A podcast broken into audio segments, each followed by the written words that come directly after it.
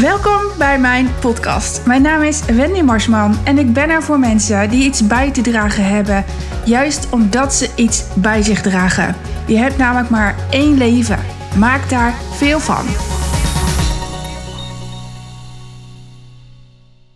Oh, vandaag heb ik in de podcast een interview uh, met iemand op wie ik onwijs trots ben nu al met een prachtige missie. Maar eerst wil ik terugkomen op de vorige twee podcasts waarin je hebt gehoord dat ik een nieuwe intro heb. Eentje waar ik zelf onwijs blij mee ben. Maar waarom zeg ik nou dat ik werk met mensen die iets bij te dragen hebben, omdat ze iets bij zich dragen? Ik denk dat dat vandaag sowieso heel erg duidelijk wordt, want bijna al mijn klanten hebben een bedrijf en bijna allemaal hebben ze een bedrijf uh, geboren uh, per ongeluk bijna. Of omdat ze de wereld mooi willen maken. En dat komt doordat ze allemaal het leven eigenlijk als onderwijs hebben gehad. Daar ben ik er zelf natuurlijk eentje van. Ik vond school verschrikkelijk. Weten jullie als je mijn podcast al een tijd volgt.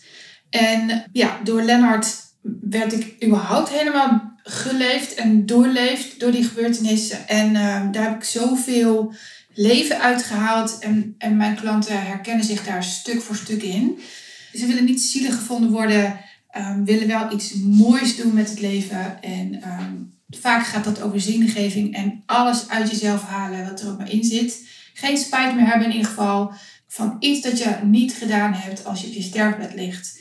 En iemand die perfect in het profiel past, is Linse. Hi. Hallo. Welkom Linse. Dankjewel wij gaan gewoon in gesprek. Ga lekker ontspannen zitten. Je hoeft niet hard te werken hier, dat weet je. Weet ik, ja. Wil je jezelf even voorstellen? Zeker. Ik ben Linse. Ik ben 29 en ik ben uh, fotograaf. Onder andere. En um, wat ik nu aan het doen ben, is ik ben een magazine aan het maken.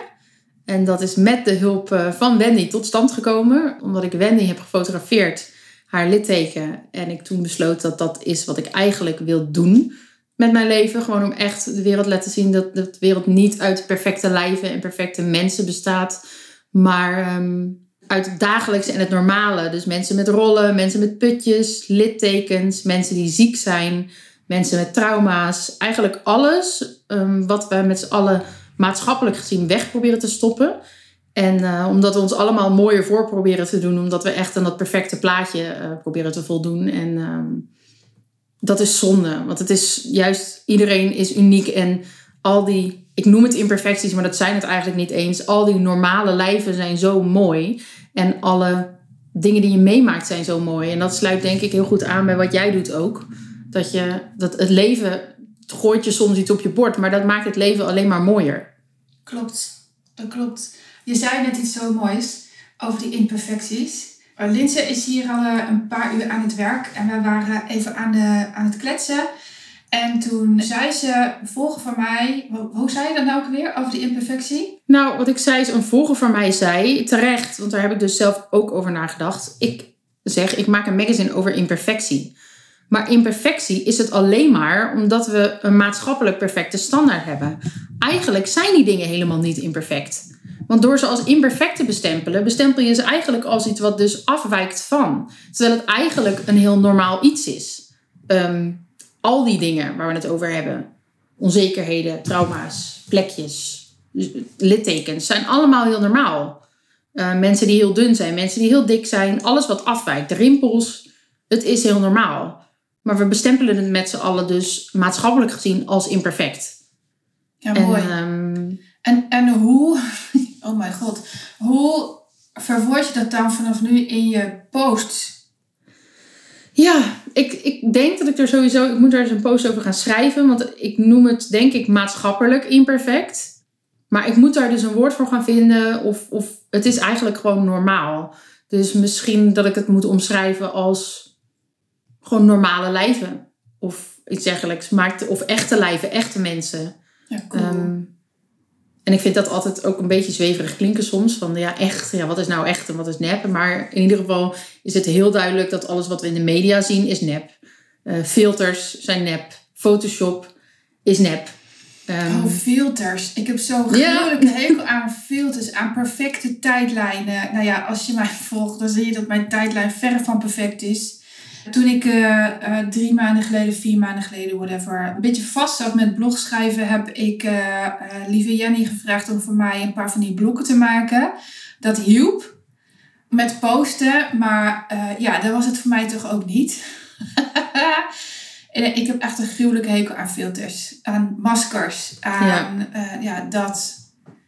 Ja, omdat het iets leegs verkoopt op een of andere manier. En het verdoezelt. Ja. Het verdoezelt. Omdat je eigenlijk met zo'n filter zegt: Mijn, wie ik ben, is niet goed genoeg. Mijn hoofd, mijn lijf is niet goed genoeg.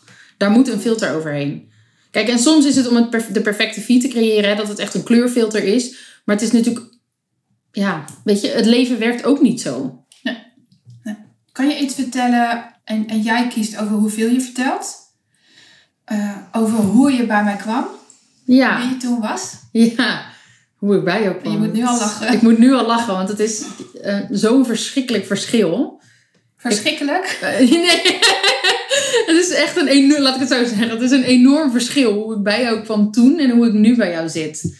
Want ik kwam bij jou op een moment dat het echt niet goed ging met me. Ik meerdere keren in de week een paniekaanval had. Ik um, huilbuien. Ik op de wachtlijst stond, sta, stond voor um, een persoonlijkheidstherapietraject, omdat ik net de diagnose borderline had gehad. En um, mede dankzij jou ben ik erachter gekomen dat die ook eigenlijk helemaal niet klopt. Omdat ik, ik probeerde mezelf constant in een hokje te stoppen. Wat is er mis met mij? Waarom doe ik dingen zoals ik ze doe? Want wat is er mis met mij? Ik, heb ik had moeite met dingen afmaken. Ik ben heel goed in dingen opstarten. Afmaken is een uitdaging. En um, ik heb mezelf dat mijn hele leven kwalijk genomen. En het, is zo jammer. Ja, ja, dat. En, en ook, ik, ik denk, ik ben altijd afwijkend geweest van de standaard. Um, op school paste ik er nooit tussen. Ik ben ook wel gepest. Maar ook qua lijf. Ik ben al, denk ik, ik heb lipodeem. En ik ben al vanaf mijn twaalfde aan het diëten geweest, denk ik. Ik, ik ben altijd dik. Nee, dat is niet waar. Ik ben in mijn puberteit dik geworden. En um, mede, dus door de lipodeem is een heel groot onderdeel en een eet, eetprobleem. En dat bij elkaar is gewoon geen uh, goede combi, om dat zo te zeggen. Maar ik heb me altijd heel erg anders gevoeld en heel erg niet passend en niet kloppend. En um, dat uitte zich, denk ik, in constant mezelf niet accepteren. En ik denk dat ik dat onderschat heb hoeveel dat met iemand kan doen. Want voor mij eindigt het er uiteindelijk mee dat ik mezelf ben gaan beschadigen ook. Als het niet goed ging op momenten. En dat was best regelmatig en dat werd steeds meer. Oh, lieve schat, hoe lang ben je al clean? Want ik ben zo trots op je. Uh, ik ben clean sinds, ja, sinds maart volgens mij al. Ja, cool. Het is jullie mens. Ik weet het, ja.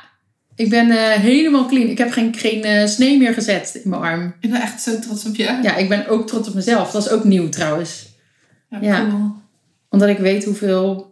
Het is echt een keuze geweest. Want het is niet dat het van de ene of op de andere dag mag, makkelijk ging. Maar op een gegeven moment, ik, het ging gewoon steeds, het werd steeds regelmatiger. En ik dacht ook, als het nu niet stopt, dan wordt het niet beter. Ik moet dit even uitleggen aan mijn volgers. Ja. Want um, anders verkoop ik zelf een lege podcast en dat wil ik niet. Um, ik wil dat mensen ook iets uit mijn podcast halen.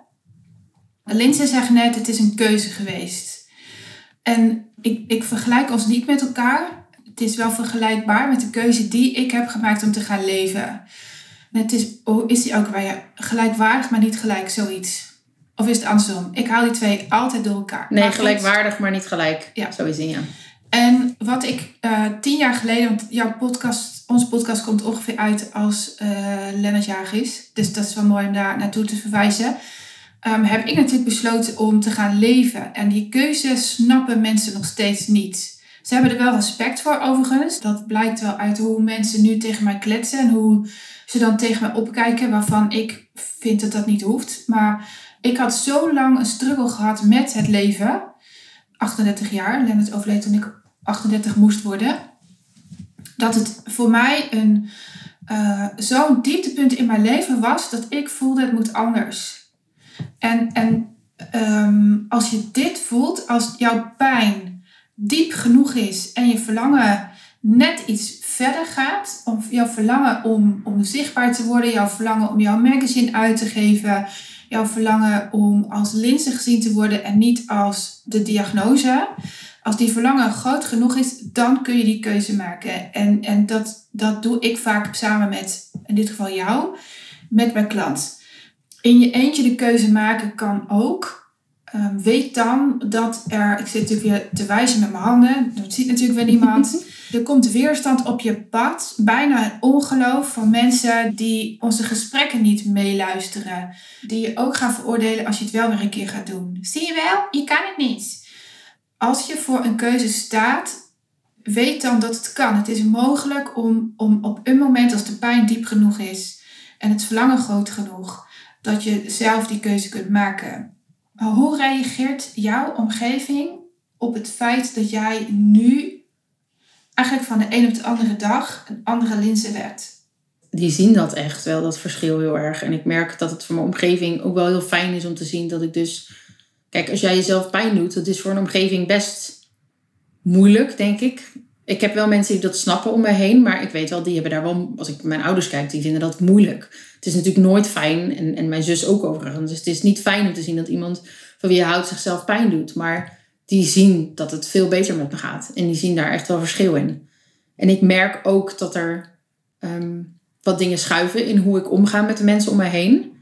En dat is niet altijd makkelijk, denk ik ook. Soms wel, soms is het heel fijn en soms is het niet altijd makkelijk. Omdat je uit een bepaalde. Nou, ik ben altijd zo geweest en dan ga je ineens wat anders doen. Ik zal even vertalen voor de, voor de luisteraar, want Linse praat boek nu. Omdat, uh, het is gewoon eng om te zeggen waar het om staat. Maar ik zal hem, en ik weet waarom jij het eng vindt. Want ik, we hebben natuurlijk die gesprekken gehad. Ik zal hem vertalen zonder dat ik laat weten om wie het gaat. Linse heeft om gezien te worden als Linse veel voor mensen klaargestaan. Uh, je hoeft Linse maar te appen en ze komt. Je hoeft Linse maar te appen. Ik weet niet wat ik moet eten. En ze komt helpen. Want Linse, haar kennis over voeding is echt fenomenaal. Je hoeft Linse maar te appen over ik heb foodfotografie nodig en bewijzen van staat ze een uur, met haar uur later met de camera klaar. Dat mag ze niet meer van mij. Als je altijd voor iemand klaar staat, kom je niet toe aan jezelf. En dat stopt is ongeveer hier, want we hebben het er net weer over gehad. Voor Linse is het gewoon van belang, niet, niet gewoon, ik hoor mezelf dat woordje bij zeggen. Voor Linse is het van belang dat ze vanaf nu helemaal voor zichzelf gaat en daarover gaat communiceren. Maar ook over de wanneer sta jij dan wel klaar voor de ander. En dat is ook wennen voor je omgeving. Onder mij gaat bijna niemand scheiden. Dat heb ik al wel vaker gezegd. Um, maar er zitten wel vaak kansen in dat je uh, op een andere manier, op andere tijdstippen en minder met mensen afspreekt. Want jullie hebben net gehoord dat uh, Linse um, zichzelf heeft uh, afgewezen op basis van niks afmaken. En de bedoeling is nu dat jij je magazine gewoon echt helemaal uitverkoopt. En in de voorverkoop moet je er nog 289 of zo? 287 zit op. Kijk dan. Oh man, die bent door die magische grens van 300 heen. Goed hè? Dat is zo cool. Oh, ik schop mijn eigen hond. Die ligt op mijn voeten. Um, uh, en hoeveel ga je er uiteindelijk bestellen? Ja, 350, 400.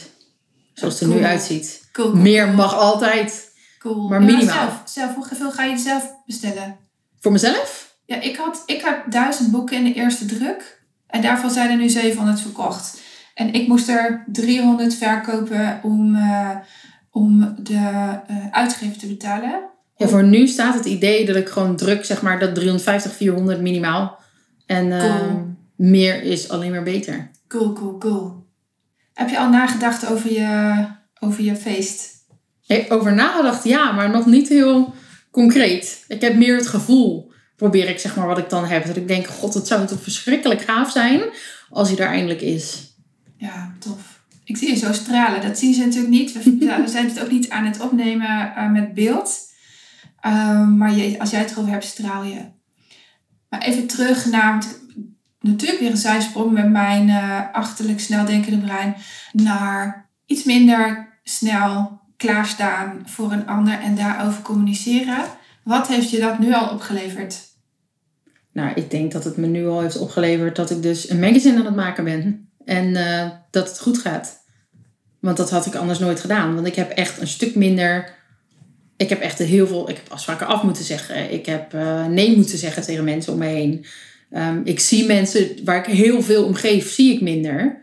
veel mensen waar ik veel om geef, zie ik stukken minder. Omdat ik, ik heb een magazine te maken en die moet er komen. En dat is voor nu dan denk ik, moet dan, ja, kom ik dan voor. En dat is uh, bij Vlaga best een uitdaging, maar het is ook wel fijn om te zien waar ik het voor doe. En, en ik merk gewoon dat mensen ook, dat mensen staan wel achter me. En dat vind ik ook belangrijk. Mooi. Dit is wel een weg, want niet iedereen kan direct achter je staan. Sommige mensen vinden het onbegrijpelijk. En dit is, dit is wel waar jij veren van in je piep mag steken. Dit heb jij heel goed gedaan. Ja. Um, want er zijn mensen die het gewoon echt niet trekken. Dat zijn heel vaak geliefden. Partners, kinderen, zussen, broers, ouders, ooms en tantes. Die gewoon niet begrijpen um, wat je aan het doen bent. En het komt echt alleen maar... En ik, ik, ik heb het vermoeden dat ik daar in een van de eerste podcasts over heb gehad dat komt alleen maar omdat ze van je houden. Ze kennen jou uh, als de persoon wie jij vijf maanden geleden was. Linse zit nu in het tweede traject. Um, vijf maanden geleden was ze de Linse met een diagnose en die moest wachten. En nu is ze de Linse die, die met twee benen, oftewel in je kracht, jeukzin, uh, in het leven staat. En um, dat is wennen voor heel veel mensen. En um, dat jij voornamelijk mensen hebt die achter jou staan, die jou een auto uitlenen om uh, bij mij te zijn, dat is alleen maar fantastisch. Ja. Dat is alleen maar fantastisch. En voor mij is dat erg leuk samenwerken. Dat geef ik ook toe. Ik heb natuurlijk uitgesproken dat ik alleen maar met leuke mensen wil werken. Oh, ik ben zo leuk. Maar dat maakt het wel fijn samenwerken. Jij doet echt alles wat ik zeg, wat nodig is om dat magazine uit te verkopen. En, en, en wat daarachter zit, jij doet alles wat nodig is om jezelf te zien. En dat is zo belangrijk. Dat, daarmee kan je alles aan. Als dit, je, dit is je al gelukt. En met dit bedoel ik je goed voelen, gezond eten. Uh, en Jezus met zo'n boomerang in je stories in, in ondergoed. Jij oont jouw missie. Jij draagt jouw missie. Jij. Ja, oké. Dit. Uh, ik ga niet verder, want anders moet ik janken. En ik ook. ik ook. Maar um, zwaai even naar de puberslinzen. Die zijn. Uh, oh, ze zijn nu naar binnen. Uh, onze jongens hebben vakantie en die, uh, die hebben regelmatig vrienden over, op bezoek. Dus die zitten daar nu te ouwe horen. Ik ben helemaal van mijn apropotje af. oh ja, wat wil je met je magazine bereiken?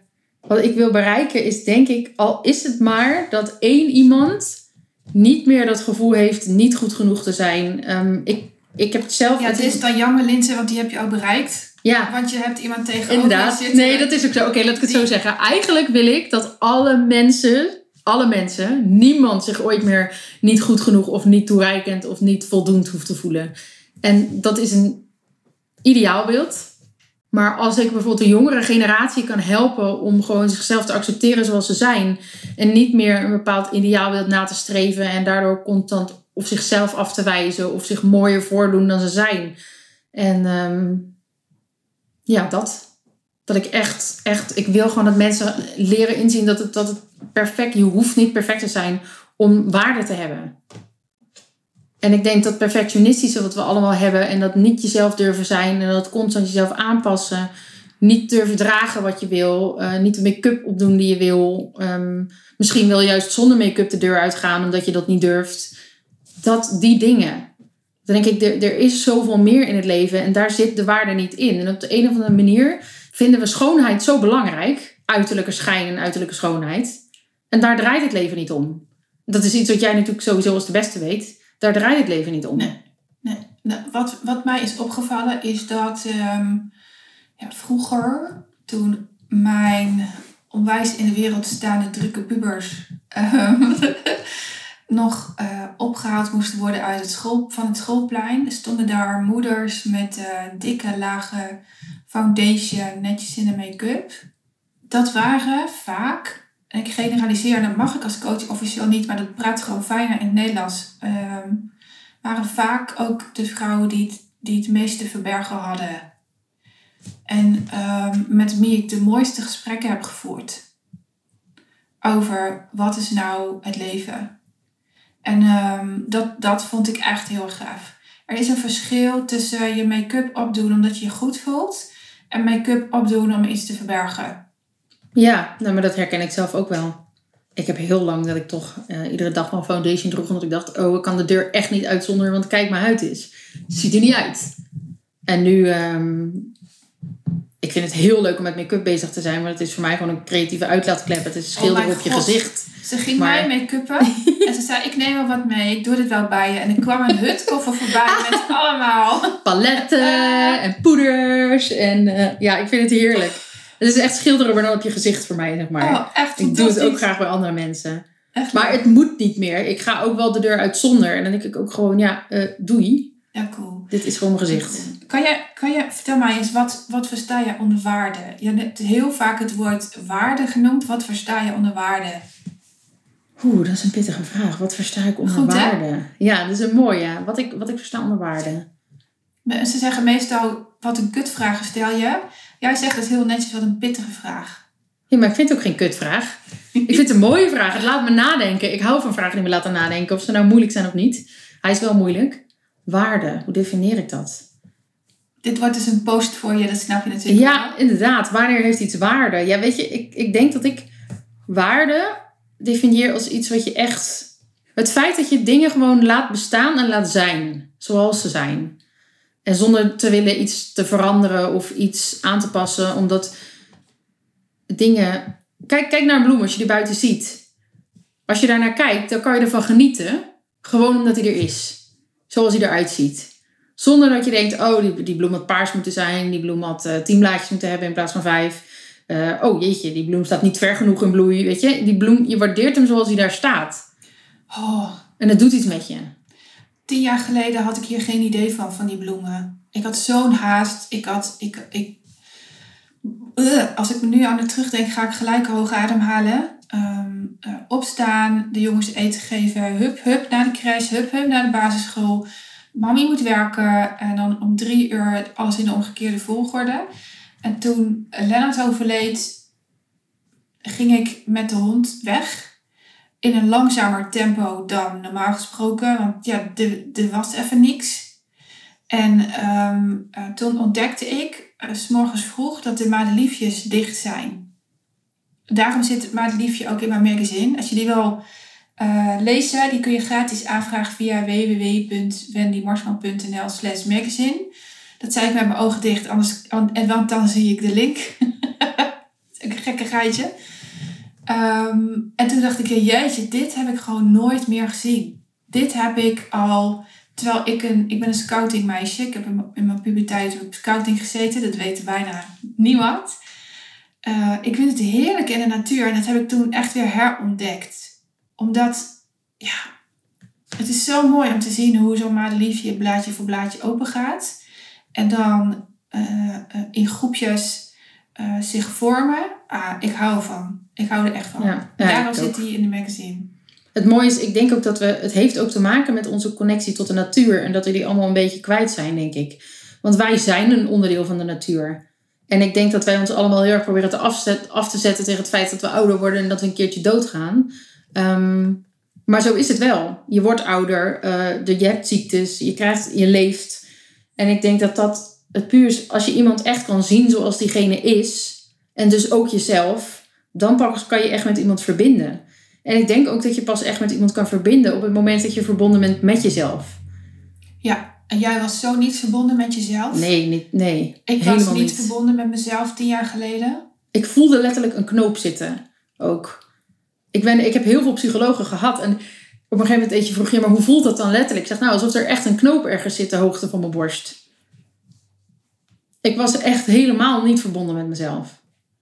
Ik was mezelf gewoon helemaal kwijt. Heb je die knoop nog? Nee, het is grappig. Omdat we het er nu over hebben, besef ik het me ineens. Dat ik denk, nee. Als ik heel erg veel last heb van stress en dat perfectionisme duikt de kop op. Steekt de kop op. Dan dus wel. Dan voel ik hem. Maar dan heb je mij. Dan heb ik Wendy. Ja, 12 dan heb ik jou. Help! Ja. Meestal slaap ik om 12 uur s'nachts, godzijdank. Ja. Ehm, Ja, precies. ja, cool. Wauw, dat wist ik helemaal niet. Nee, ik eigenlijk, het was, blijkbaar is het ongemerkt een beetje verdwenen. Dat is wel mooi. Gaaf man. Ik ben, ik ben ik stil van. Ben ik echt stil van. Hoe zou je jezelf nu omschrijven ten opzichte van vroeger? Ten opzichte van vroeger. Ik ben, ook weer meer, ik ben gewoon echt meer mezelf. Eh, ik ben eigenlijk gewoon heel erg een beetje knettergek.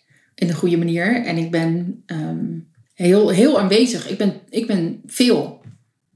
Ik ben aanwezig. Ik kan best druk zijn. Ik kan hard lachen. Maar ik geef ook veel. Ik, ik geef veel om dingen. Ik heb, voel mijn emoties heel diep. Ik dans, ik lach, ik zing. En ik denk dat dat allemaal dingen zijn voor mezelf. Ik was constant bang dat ik te veel was. En nu weet ik dat ik veel ben. En voor sommige mensen is dat te veel. Oh, je bent En voor anderen lekker niet. te veel, lieve schat. Ik, ik vind het ook niet, weet je. Kijk, ik, en wil nog, ik wil dat jij je nog veel meer... En dat moet je zelf gaan willen, want ik kan het wel willen. Maar Ja. dat...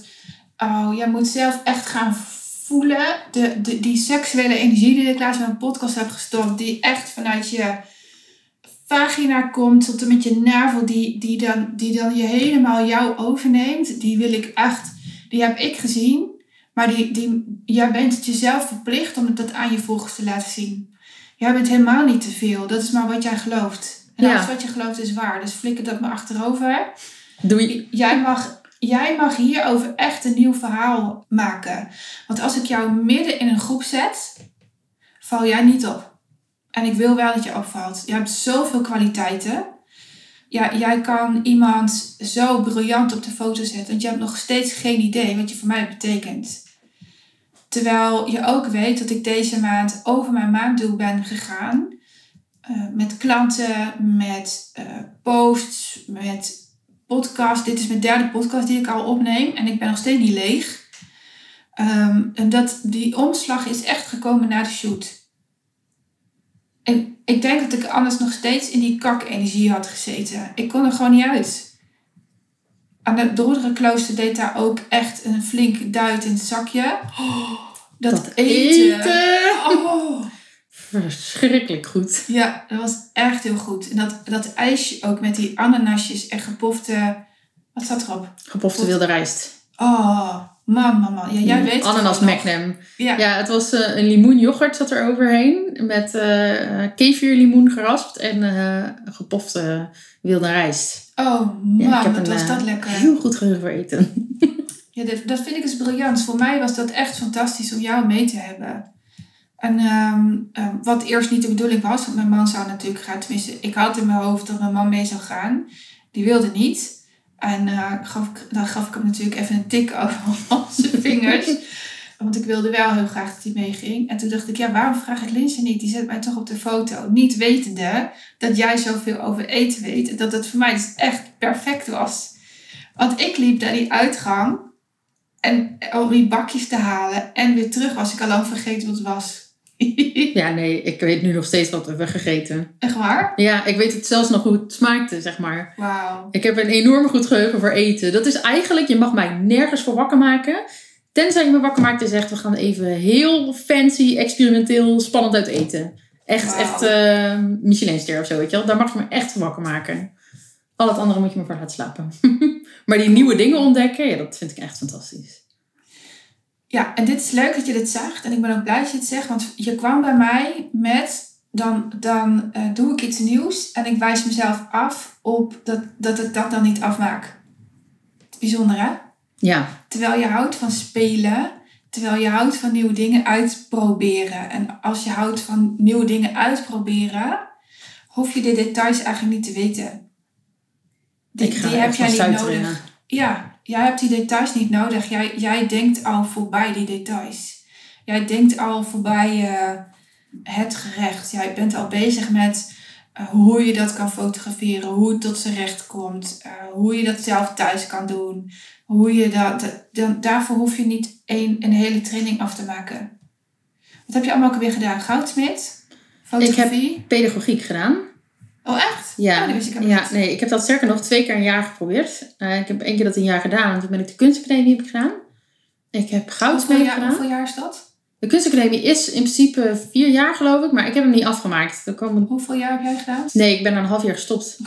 ja, ja, er kwam een partijtje phalanx om de hoek zetten, waardoor ik dus veel te laat aan opdrachten begon en, en helemaal dichtklapte en eh, dat niet heb afgemaakt. Terwijl ik daar echt hoorde. Want ik voelde me daar zo goed. Dat hoor je nog steeds. Ja, nog steeds. Ja, ik, heb me, ik vond het, dat vind ik het allerergste dat ik dat niet heb kunnen doen. Als we nu in coaching zouden zijn, zou ik uitzoeken wat het, wat het investeringen is. Het bestaan er wel, maar dan, moet, je, moet ik weer vier jaar gaan studeren. En ik, heb ik dat nodig? Ja, weet ik niet.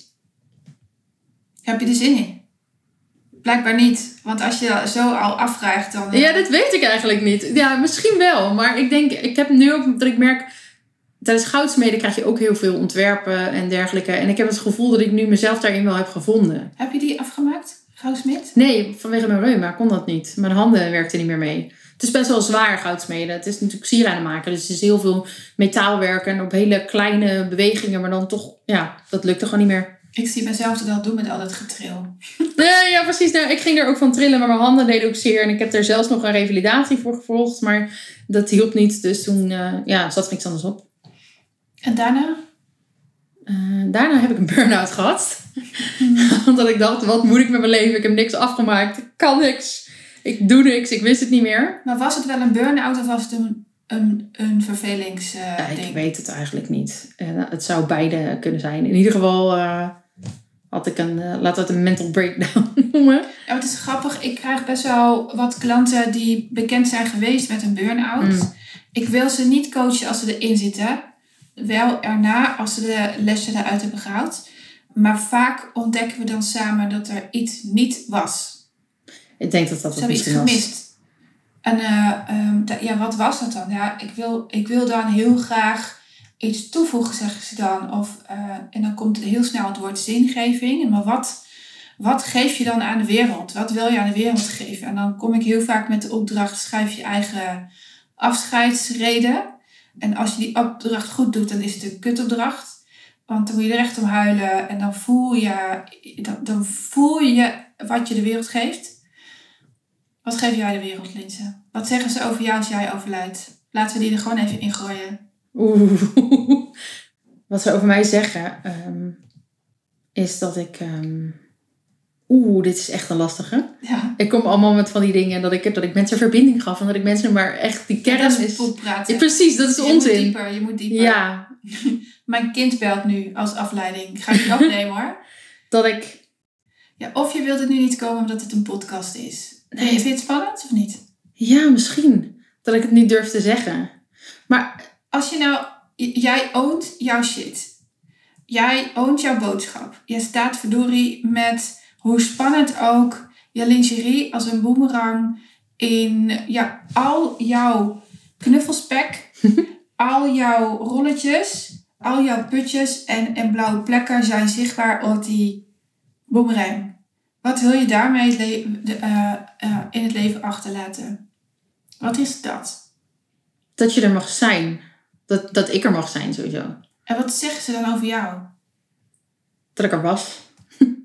Dat ik de wereld heb veranderd. Dat ik het schoonheidsideaal heb veranderd. Dat ik ervoor heb gezorgd dat mensen blij zijn met zichzelf. En, en wat zeg jij als je je handen niet bij je gezicht houdt? Want je zit je, zit je hoofd aan te zetten. Dit is echt heel erg leuk. Verschrikkelijk. Zit je met je voeten op de vloer? nu wel. Ja, zie? Ik zat met één voet niet goed op de vloer. Wat zeg je dan? Wat wil je maar echt vertellen? Ik weet het niet zo goed. Er komt niet zoveel. Denk ik. Ik denk dat mijn brein er een beetje tussen gaat zitten. Nee, of dit is je boodschap. Ja, Dat je er niet zoveel van hoeft te vinden. ja. Hou je mening eens voor je. Ja. Die past bij jou. En dan komt Wendy altijd met deel nou eens je mening. Ga naar schuren. Want het helpt. Ja. Ja, maar ik denk dat het ook niet zit in dat je niks mag vinden van... Ik denk dat we niet zoveel moeten oordelen over andere mensen... en niet zoveel moeten vinden over het leven van andere mensen... waar je geen fuck mee te maken hebt. Now we are talking. Waar je geen reet mee te maken hebt. Ik hoor zo vaak... Oh, oh ja, maar weet je wat de buurman doet? Of weet je wat die doet? En dan denk ik... Ja, jezus, laat diegene zijn leven leven. Rot op. ik bedoel, het gaat je niks aan wat een ander doet. Focus je op jezelf. Ik denk dat bij zoveel mensen een afleiding is om niet naar zichzelf te hoeven kijken, dat je maar op de ander focust. Kijk eens naar jezelf. En waar focuste jij op toen je hier kwam? Drama. Exact. Oh mijn shit. Wat heb ik allemaal? Wat is er mis met mij? Wat gaat er niet goed? Ja. Ik denk dat ik net zozeer dat oordeel had, maar dan ook heel erg op mezelf. Maar ik denk ook, omdat je een oordeel hebt naar jezelf, heb je hem ook naar de ander. Zeker, zeker. Want als ik bijvoorbeeld, ik heb heel lang gedacht, ook voor andere vrouwen eh, die zichzelf dan lieten zien of die bijvoorbeeld een crop top droegen, hè, dikke vrouwen met een crop top, kan echt niet. Een wat is? Een crop top. Dat is zo'n navel, zeg een naveltrui, weet je wel? Oh, Een, een- dacht al. Ja, dat heet tegenwoordig een crop top, Benny. nee, maar stel een naveltrui of een bikini. Heb ik heel lang gedacht, oh nee, dat kan niet. Je moet een badpak aan. En dat had niks te maken met die andere vrouwen. Dat had te maken met het feit dat ik dacht, oh shit, nee, dat kan ik echt niet aan. Ik moet een bikini aan, want al dit vet, dat mag niet gezien worden. Echt niet. ik ga hem zeker niet dragen. Nee, maar dat is persoonlijk, dat geeft ook niet. Maar het oordeel naar een ander, denk ik daarop. Dat was laatst in het nieuws. Dat scholen vinden dat meisjes dat niet mogen dragen. Oh, begin er niet over. Ja, dat, dat, nou, die mogen geen afleidende kleding dragen of die moeten zich bedekken of ehm, omdat anders leraren afgeleid kunnen zijn. Ik, volgens mij mocht ik het ook niet van mijn ouders zo bloot naar school. Toen al niet. Nee, dat zou kunnen. Maar ik vind de argumentatie vind ik gewoon. Ik denk, als een volwassen leraar zich laat afleiden door een meisje waarbij je de navel kan zien, denk ik. Maar ik denk ook dat het komt omdat vrouwen sowieso altijd al zich moeten eh, kleden, zodat ze aan mensen, mannen niet afleiden. Of niet. Het is echt grappig, want ik zie dat soort dingen dus niet, hè.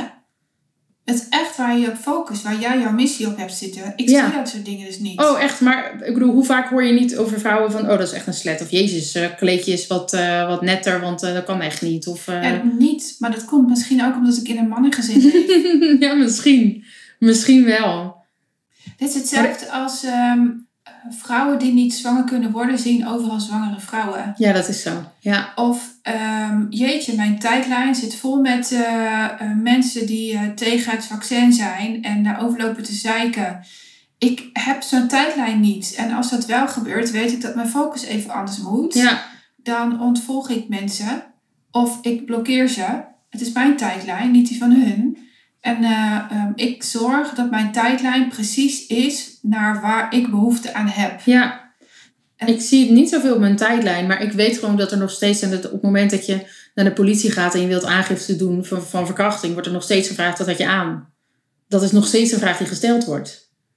Nou, zolang dat, zolang dat nog zo is... Bijzonder. Dat wist ik niet. Nee? Nou, dat ik ben er niet eh, mee bezig ook. Nee, omdat ik, ik ook niet, omdat ik de luxe heb dat ik daar niet mee bezig heb hoeven zijn. Ah, ik wel, vroeger. Ja, Toen ik, hoe oud was ik toen ik de krant gewoon bracht? Ik denk eh 15. Maar toen heeft mijn moeder voor mij aangifte gedaan. En hoefde Ja. ik zelf niet naar het bureau. Dus ik weet, ik weet de vragen niet. Ik nou ja, weet de het vragen wordt- niet. het- het- dat zo zeggen, het is nog steeds wel dat er heel snel gezegd wordt van, maar wat had je dan aan? En eh, heb je het aangemoedigd? En ehm, hoe gedroeg je je? Ik zie een heel ander stuk. Ik zie dat ehm, mijn supergoed opgevoede tuig sneller wordt aangehouden door ehm, agenten. Eh, wijkagenten in de binnenstad kennen mijn kinderen ook bij voor- en achternaam. Dat heeft voor- en nadelen natuurlijk. Ehm, waarschijnlijk weten ze ook dat ik hun moeder ben vanwege de kus van Lennart. Die is natuurlijk overal in het en nu zijn er best wel veel wisselingen geweest, maar eerder wisten ze precies wie hun moeder was. Ja, ze hebben pit, ze hebben die ehm, temperament, dat. Ja, En ehm, niet helemaal een donker uiterlijk, maar je ziet wel dat ze niet helemaal Nederlands zijn. Ja, zij worden er gewoon sneller uitgepikt en dat was vroeger op de basisschool al. ja, maar dat is ook zo. Ik was een keer ehm, een, met een vriend en die, die is geadopteerd. En dan was ik mee naar een club. En hij was de enige die eruit gepikt werd en die gefouilleerd werd. En wij niet. Ja. Dat ik dacht, wat is dit? Dat was de eerste keer dat ik het echt zelf zag ook.